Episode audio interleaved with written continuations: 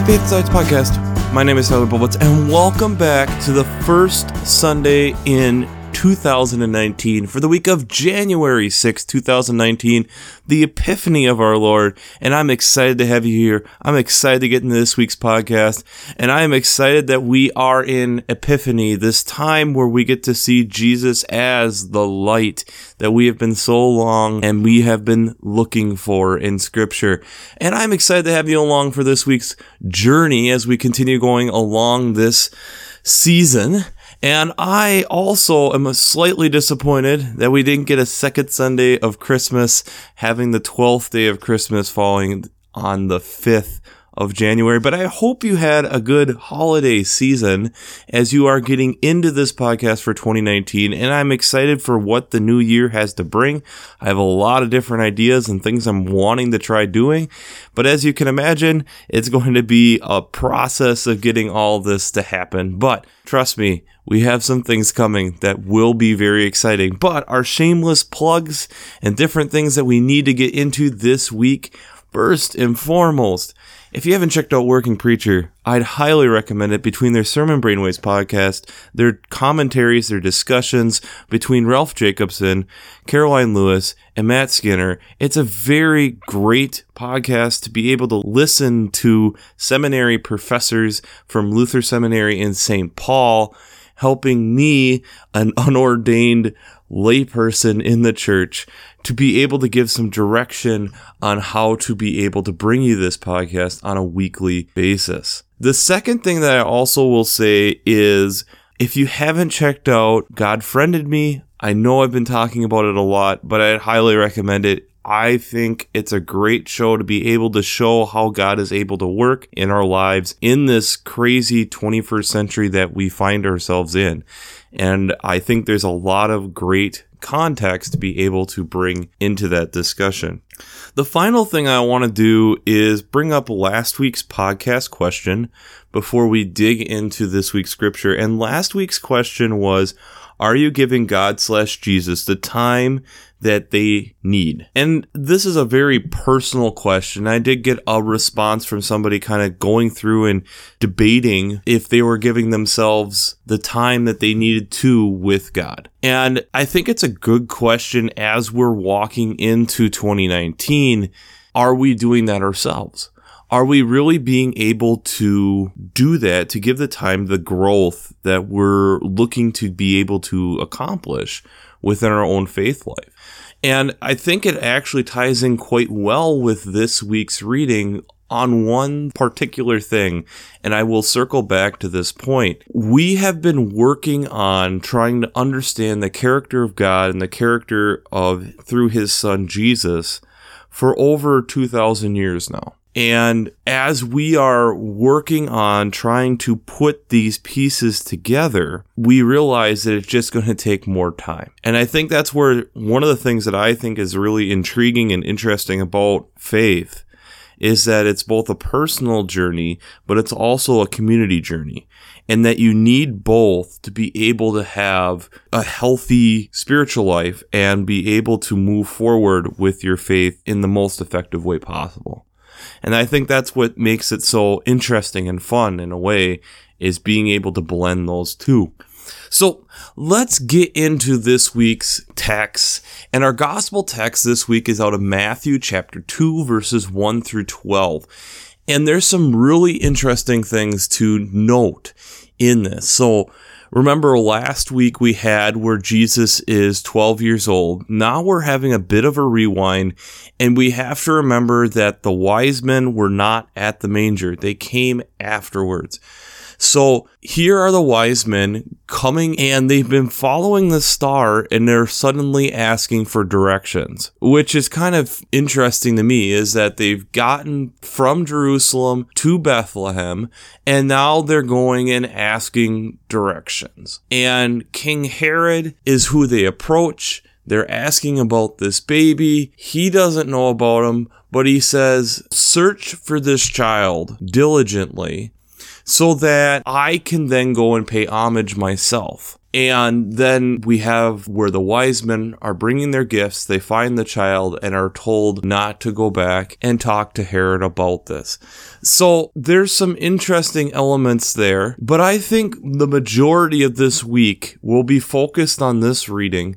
And I want to focus on Herod because it's one of the few times we actually have Herod here in the text. And I think there's something we can relate to with Herod extremely well with this. The first reading is then from Isaiah chapter 60, verses 1 through 6. And again, this is continuing that Christmas like spirit or that your light has been found in Epiphany. And it starts right away in verse 1 Arise, shine, your light has come, the glory of the Lord has risen upon you. This idea that Jesus, as we know, being on this side of the cross, has been ushered into our presence to be able to be this light that has been promised for us as we process through. And that he's going to be able to do all these different things. Like in verse 3 Nations shall come to your light, and kings to the brightness of your dawn. Lift your eyes and look around. They all gather together. They come to you. Your sons shall come from far away. Your daughters shall be carried on their nurses' arms. This idea of bringing people together. The psalm this week is Psalm 72, verses 1 through 7 and 10 through 14. And again, we have this idea of having this great judge who is able to bring forth these things that are worth paying homage to, worth giving our life to, that he's a defender of the poor, that he delivers, he's a deliverer of the needy and crush the oppressor he's able to help people. What we interpret Jesus to be so much. The second reading is from Ephesians chapter 3 verses 1 through 12.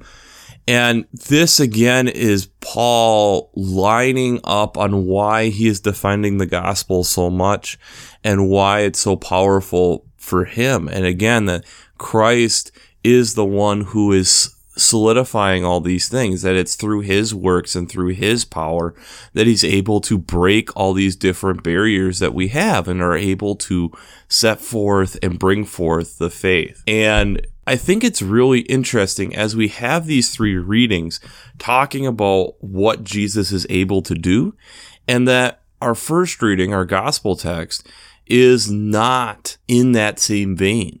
We have where we're having people going to pay homage like we're getting in these other readings.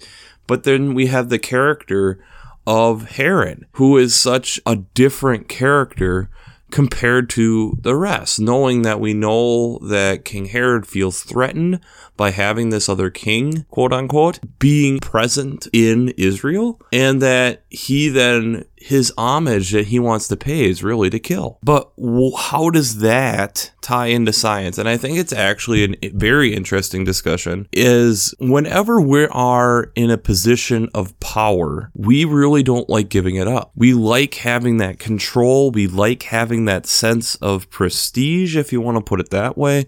We like having that. It's something we crave. It's something that feels almost embedded into our human nature. But part of that, I would argue also, is the presence of having life. We want to have life. We want to be able to accomplish these different things in life. And we can find this even down to molecular levels of a human being. This week, how I'm going to tie these together is looking at Herod like cancer and talking about some of the different things that we've been able to discover in the last few years in cancer therapy that are still in development stages but are showing some promise. And I think it's really interesting to kind of compare. So, first, what is cancer? Cancer is cells that are being replicated, being duplicated. That's how our body continues to refresh itself. That you have the cells dividing to be able to replace old cells. And in that process and how we are created, there's And again, this is through mitosis and meiosis. And if you want to study some of that stuff, I can throw some links down below. But when you're having that dividing process, there is the possibility for copying errors to happen. Just like you would make a mistake at work or have something accidentally get typed and it totally changes the meaning of the paper. And I think you can think of probably a few right off the top of your head.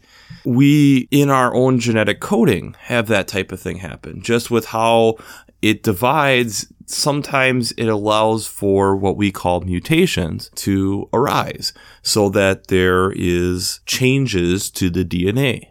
And these changes can be actually a very good thing. That's how we have some of the diversity of life. Some of the diversity within people is through genetic mutations that allow for something new to be turned on to be, and it could possibly be beneficial to humans. But in cancer, that you have something happen in that process that changes things and it causes the body to go through what would be a fast duplication process, causing the cells to multiply quickly. And that it's supposed to be a fast moving, replicating cell process. And this is where a lot of the problems can come in with if we're not catching it early, you're getting this tumor of cells that are replicating quickly. And if you have a large mass, it's obviously different. You can't just go in and quickly cut it out and see if that takes care of it. It can then spread and go throughout the body. And as I have been thinking about this and researching it and realizing that there is so much more to cancer than I ever realized, is there's the different processes and different things that we have tried throughout history. So we've done surgery, and certain times surgery works. You have chemotherapy, and there are certain times where that works, where it goes in and it's just trying to stop any fast duplicating cells, which then can cause other problems because there's certain things in the body that do naturally have faster duplication of cells, such as hair follicles or within the white blood cell counts within the body. So you have different effects that we've heard about. Radiation therapy is another one one of the recent discoveries in the last 10 to 15 years that has been starting to be looked at is targeted therapy. And this is where you're more focusing specifically on the type of cancer that you have and noticing the different type of byproducts that it has, the certain as it's needing to replicate what different types of proteins or molecules is it releasing and so that you can work with the body to target those specific types of molecules being released and being able to attack those specific ones. And there's been some success that started to come from that. But the big one that you may have been seeing over the last couple years is immunotherapy. And immunotherapy is trying to get so that the body is recognizing that cancer is not part of the body. And that's one of the amazing, powerful things that cancer has done is that it tricks the body into helping our own natural immune system not recognize that the cancer is not part of our body. And there are multiple different theories on maybe what's going on. One example that I've heard and again, I'll attach the link down below from a TED Talk, is looking at it like the cell puts up a white flag, essentially saying, Don't attack me. I'm not doing anything. And so it tricks the immune system into not doing anything.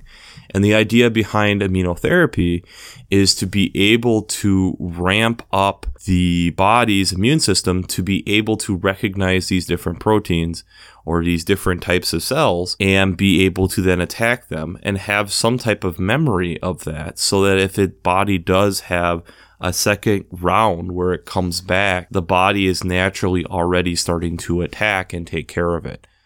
And so there is a lot of promise to this field, and it's been something that some people are very much in favor of and very much think that this could be the future. And there are some saying, well, hold your horses a little bit. There's probably some really good fundamental things here that could be utilized for cancer research, but it may not be the be all end all that we think it is. And we've heard that within the medical community before, and I would argue it's good science to be able to go through and saying that we have to make sure we're checking the boxes and don't say that this is a silver bullet before we really know what it's doing. And for me, it's really intriguing to think about immunotherapy and being able to take my own immune system and essentially get it to ramp up and realize this is not part of me and to help attack and possibly have less side effects compared to some of the alternative medicine that we have at this time. But let's really think about the cancer cell here cancer is doing a great job at one, cloaking itself to help the body not realize that it's not part of the body, that it's thinking and making sure we're fine here, we're part of the body. This wolf in sheep's clothing type of idea.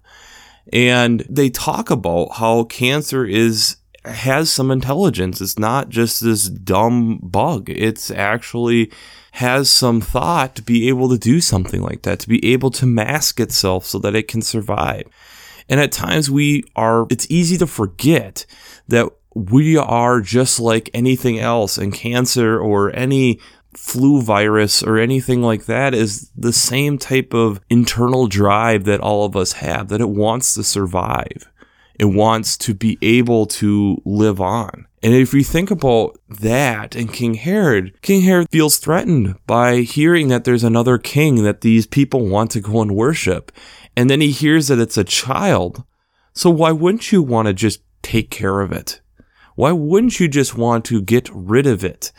Because it's a threat. It's something that's getting in the way of being able to continue your prosperity. It's one of the, the key reasons when we think about the human race and one of the things that we struggle with and why I think it's important having young people around us is we are scared of change. We are scared of what that actually might do for us. And we're all victims to it. We're all victims to this idea that, well, this is a tradition and this is the way we do it. And if we think of it that way, then we don't have progression, we don't have movement forward, and it eventually kills us. Because if we think about it back with the cancer example, the cancer is literally putting up a flag saying, I'm not anything to worry about. I'm not change. And so we don't recognize that in this case, the change is not helping us. But there are plenty of times where we're looking at like these different immunotherapy drugs. Is there ways that we can help our own body recognize that this change to make our own immune systems more active at this period of time is a good change to be able to move forward and be able to, in this case, take care of cancer. In this case, we could also look at the light being our slow progression but better understanding of the immune system and being able to start looking at different immunotherapy drugs and how that might benefit people going forward. And this is so important to be able to think about how when Christ came in, the situation on what we had experienced in life to that point changed. He was the big change maker. All these things that we had been promised had been fulfilled. We had suddenly opened up the door to change. And in this case, Herod is afraid of this change.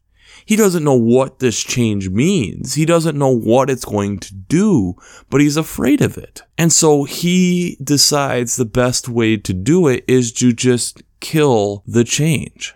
If we admit that cancer is something that changes our body, but we don't know what to do and we don't spend time in research at looking at and trying to figure it out, nothing changes. And cancer continues to be this large killer. But if you look at how many different things within the medical community, when we've tacked it and looked at, let's try to understand this at a deeper level, we've been able to figure out so many different things from scurvy to polio and how to be able to help prevent these debilitating diseases from happening.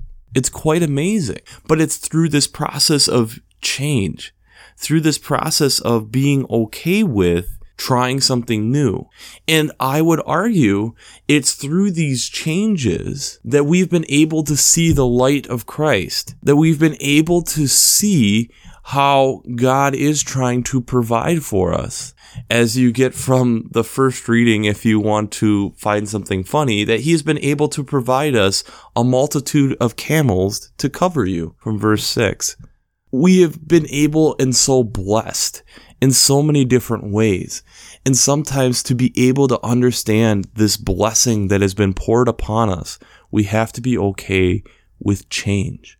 Jesus was the change that shook up the world forever and changed the Roman government, changed how Israel was running forever.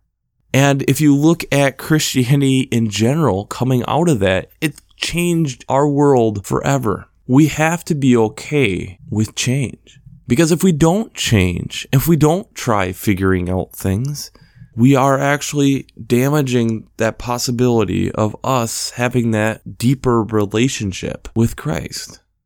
It's through these understandings and through understanding that God is a consistent presence that we then have to understand that there is depth, there is layers to understanding our Creator. We can't be scared. We have to just be drawn to its light.